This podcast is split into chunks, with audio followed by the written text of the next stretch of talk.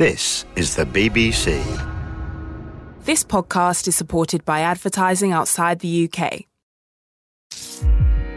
BBC Sounds. Music, radio, podcasts.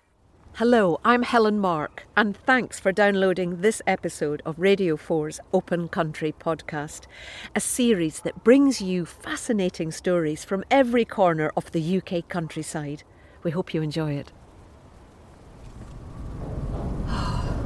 Isn't it lovely? You come out this metal belly of the ferry boat and you come out into the bright light and the glistening water and the fresh greenness of the trees.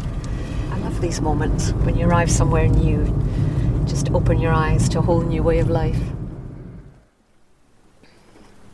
I've travelled across the centre of Mull and I've come to the northwest coast and it's here over a very narrow stretch of water that I can see Ulva.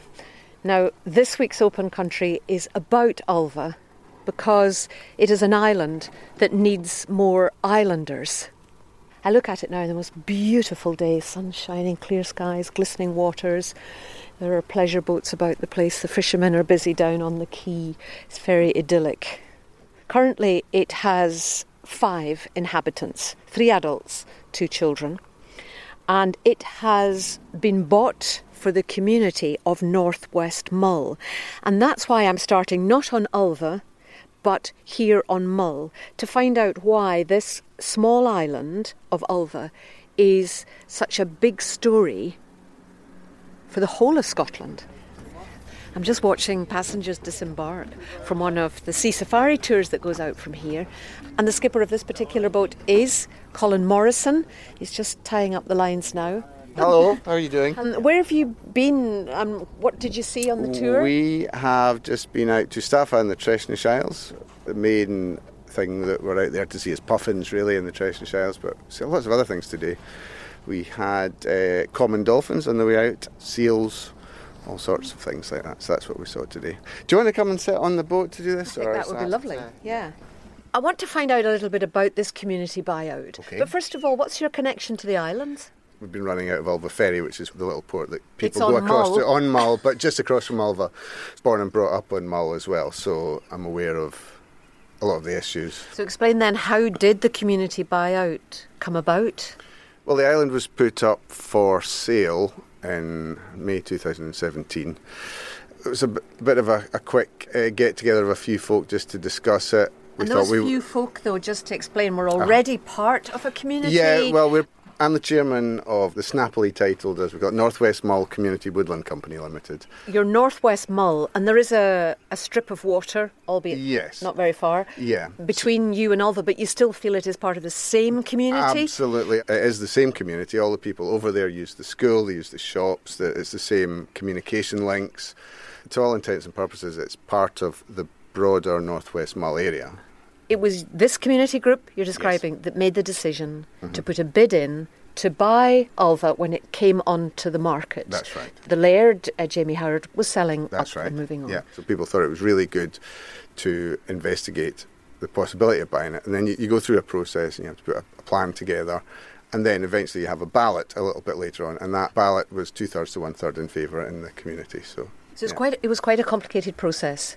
And part of that was you needed funding. we had to apply to the land fund. There's £10 million a year put in for community right to buy and for communities to buy stuff. So it, it's there anyway. If we didn't buy this, uh, that money would be spent buying land somewhere else for another community. We had to prove that people wanted us to do it in the area and also make a business case that's stacked up as well. So The purchase was on Midsummer's Day 2018, so we just had a little party there in 2019 on Midsummer's evening, and it was an evening like this. It was it was beautiful. It was amazing. Yeah, yeah. What is the intent then Mm-hmm. for Ulva? So the main driver for it, as far as I'm concerned, is repopulation. There was a campaign, I think it was 2011, where it looked like the council were going to close the school here. That really got everyone to sit up and, and take notice that once a school in an area as rural as this closes, then there's no going back really. You're not going to reopen it.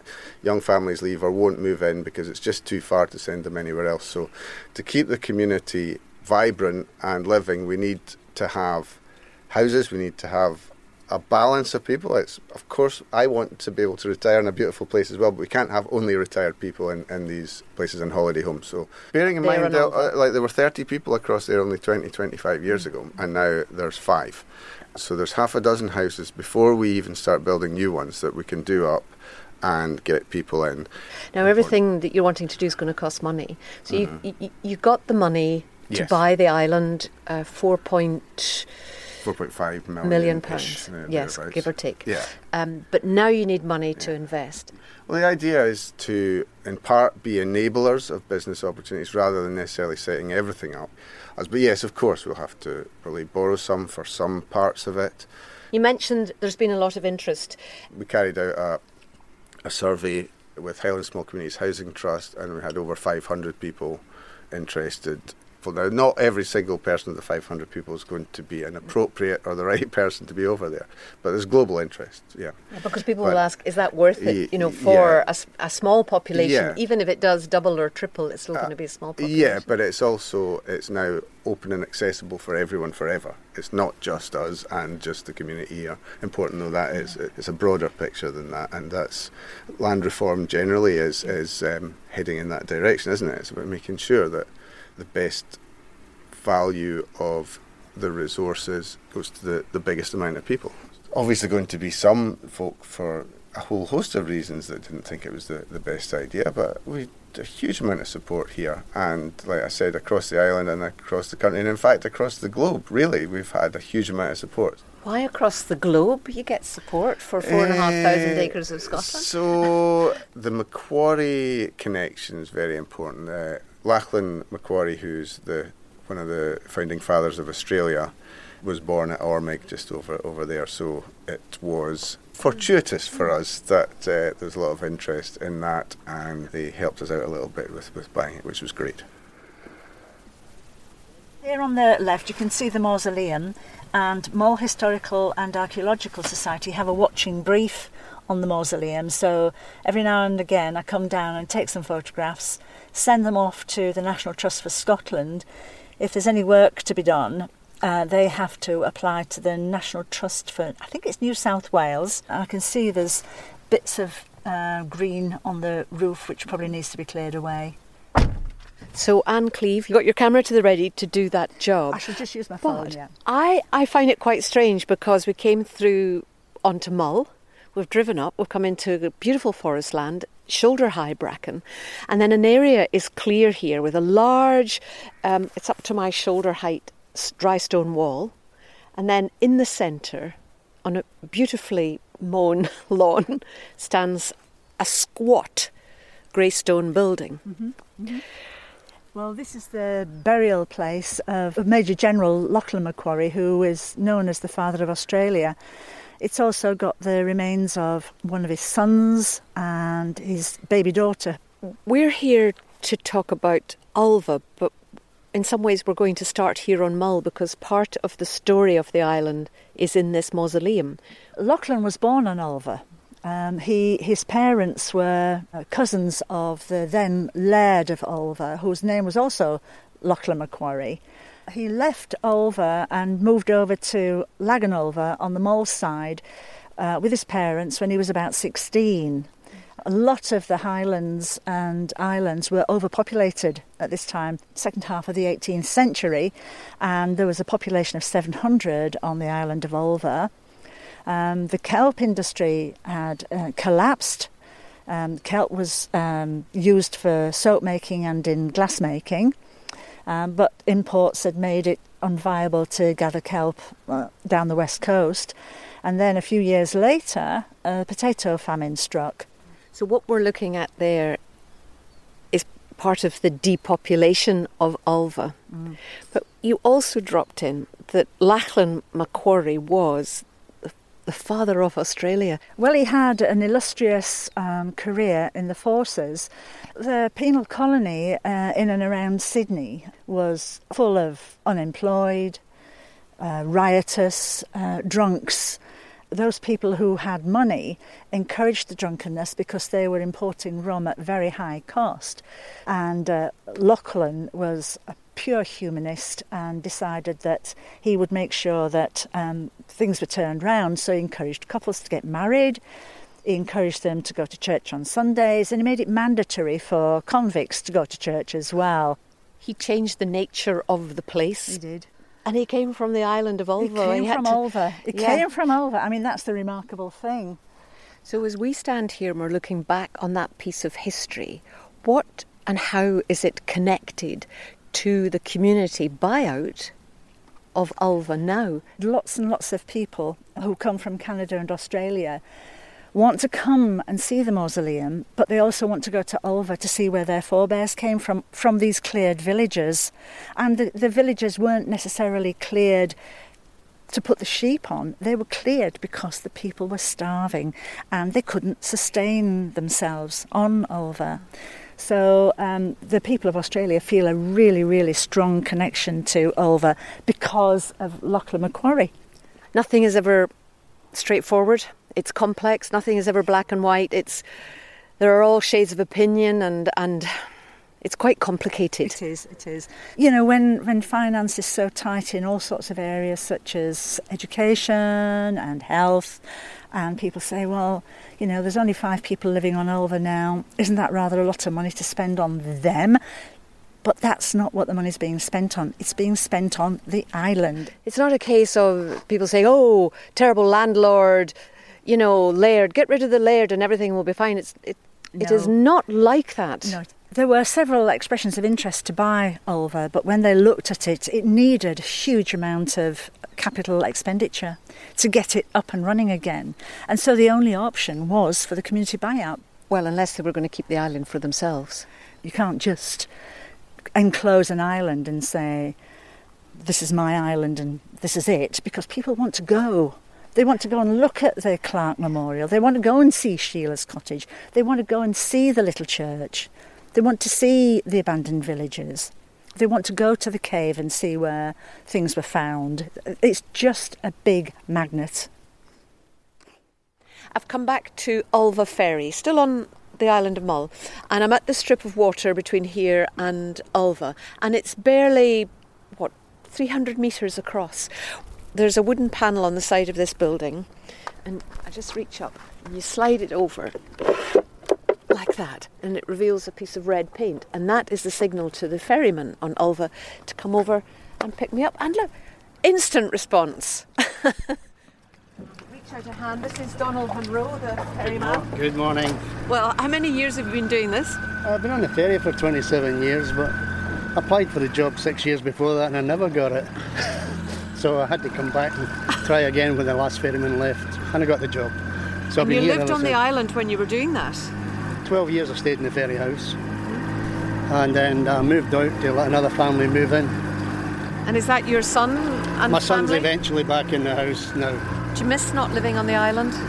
Yes, in a way, yeah, but um, it's the next generation's turn to try and get their feet on the ground and make things better. And are you looking forward to more people Well, bringing life to this place? Yes, that's essential. Yeah. Yeah, bring life back into the island. The dominant feature as you land at the quay is this small whitewashed cottage and small restaurant. Well, it's called the Boat House, which obviously its original use. And I'm just going to go in and meet one of the owners, Rebecca Munro. Where I saw your kids clambering off the ferry at the other side. Yeah, yeah, they get the ferry to school every day. Ulva Primary is actually on Mull, which confuses people. You're the only business and you're the only family. You must be more keen than anybody to get families living on the island. I mean, we're looking for a mix of people, and obviously we've got housing for a mix of people, but definitely for me personally, to have other children here for them to spend time with in the evening. Because, like last Friday, we had our first anniversary celebration, so there was lots of kids over, and they just played all night, and it's so nice for them to be able to share their island with other children and for other children to enjoy it. It's almost like something out of a storybook, that. Yeah. But there's a very strong sense of connection to this place. My sister-in-law Emma, she was tracing their family history and she knew that there was a link from her mum's side to Ulva, but Donald's actually from down near Loch Lomond and they found that in the 16th century there was actually three generations of his family born in Ulva. We'll head outside actually because it's a shame Yeah. to, to miss the good weather. But when you say, you know, you were, it was great to, to discover that connection. When you think of the diaspora of people from islands over the centuries, not just the clearances, it's probably not a surprise that there are that many.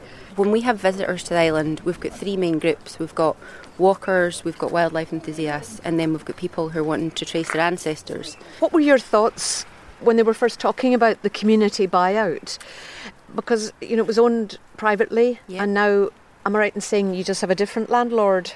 when there was a prospect of a new private buyer, we were really concerned because it was looking like the island would be closed off to the public and uh, our leases would be terminated. So that was a huge worry for us.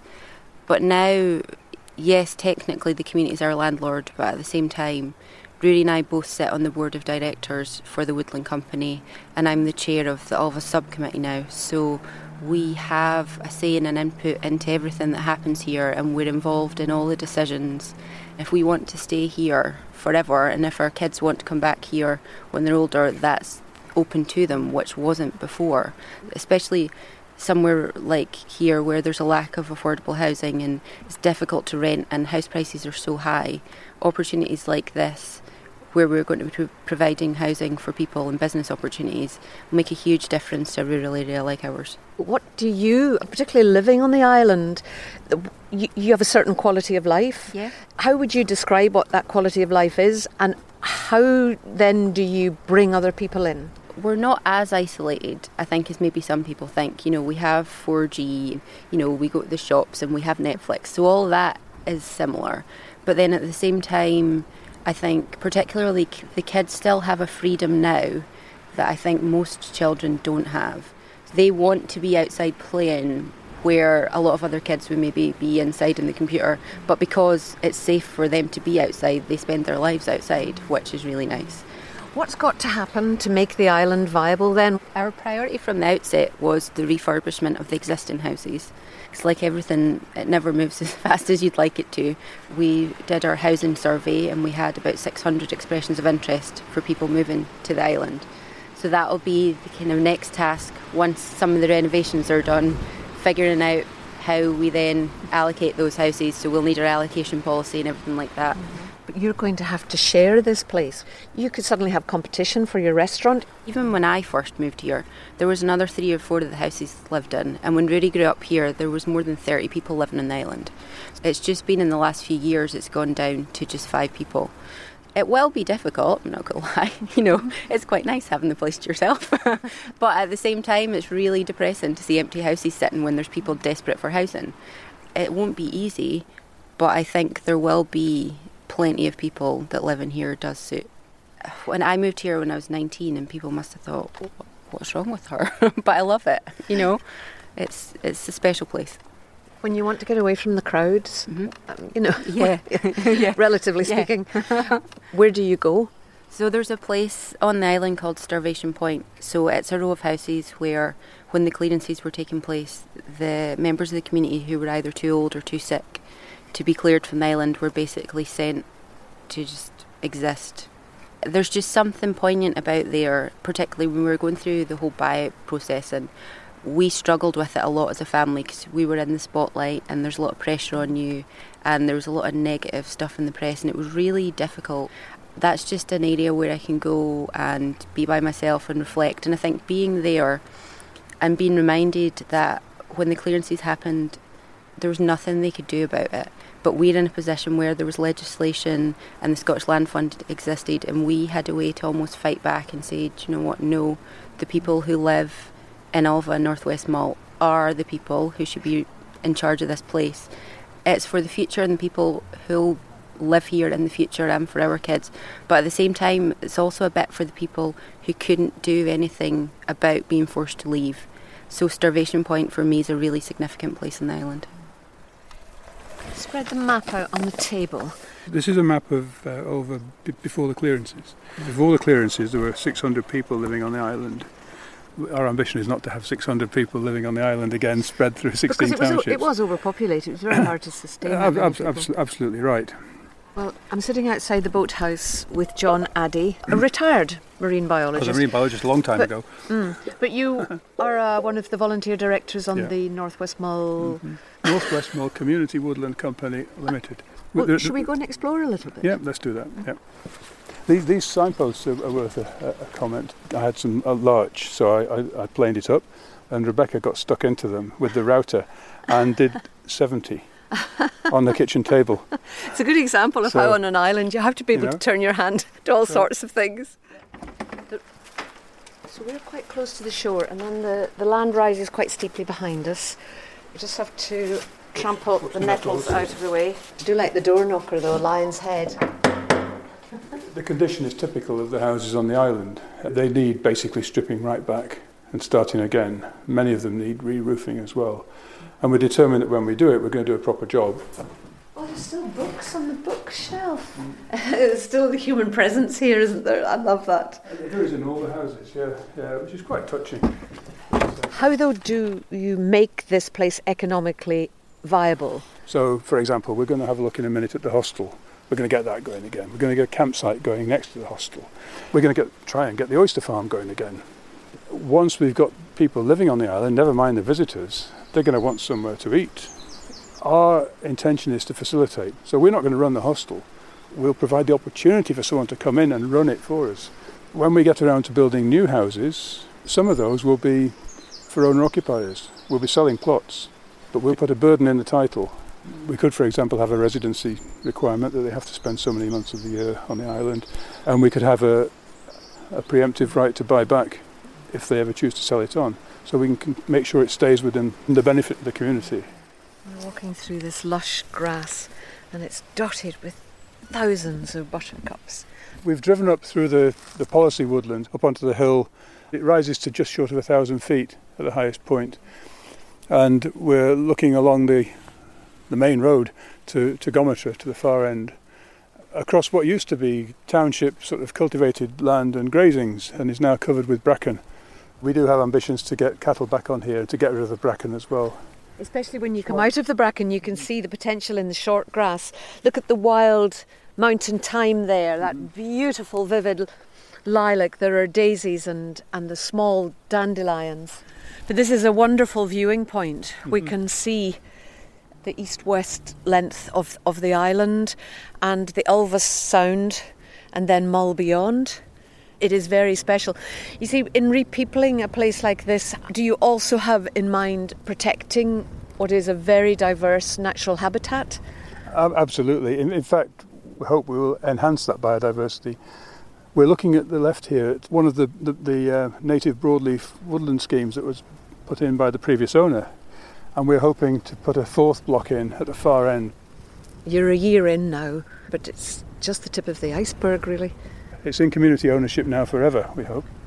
So there isn't actually a huge rush. Of course, we're very impatient to get some of the, the key things, housing, but actually, it can take its time.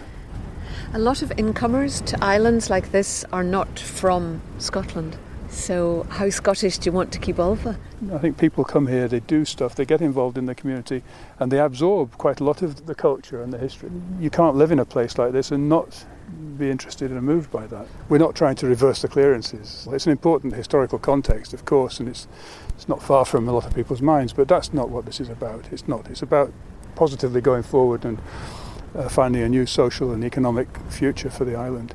How important is it for Scotland? I'm thinking too because there was a lot of publicity over this sale, and it was very much part of a political narrative. Without that political agenda, we, th- this whole thing couldn't have happened. We didn't approach it as a political movement ourselves, though. It's, this is about the future of the island. The fact that it plays into that bigger picture is absolutely fine. Over the next 20 years, the population of this area, of working age people between the age of 16 and 65, is going to decrease by 35% over the next 20 years unless something is done about it. And you think a small island can be part of that very big story? Absolutely, yeah. We can easily see our way to 50 people living on the island in 20 years or so. And we can make that happen because it's a community owned island. We can make it happen here, and that, that, that's really important. I've just boarded back onto the, the small ferry, this metal boat, Donald's at the engine there, and it'll just take a few moments to come back. Well, I can't call it the mainland, but it sort of feels like that from the, the, the, the beauty, the smallness, the intimacy of Ulva. It's been quite a discovery, actually, of our history and what potential places have for the future. I think Ulva's got a really, really bright one. The thing is to come back, is it not?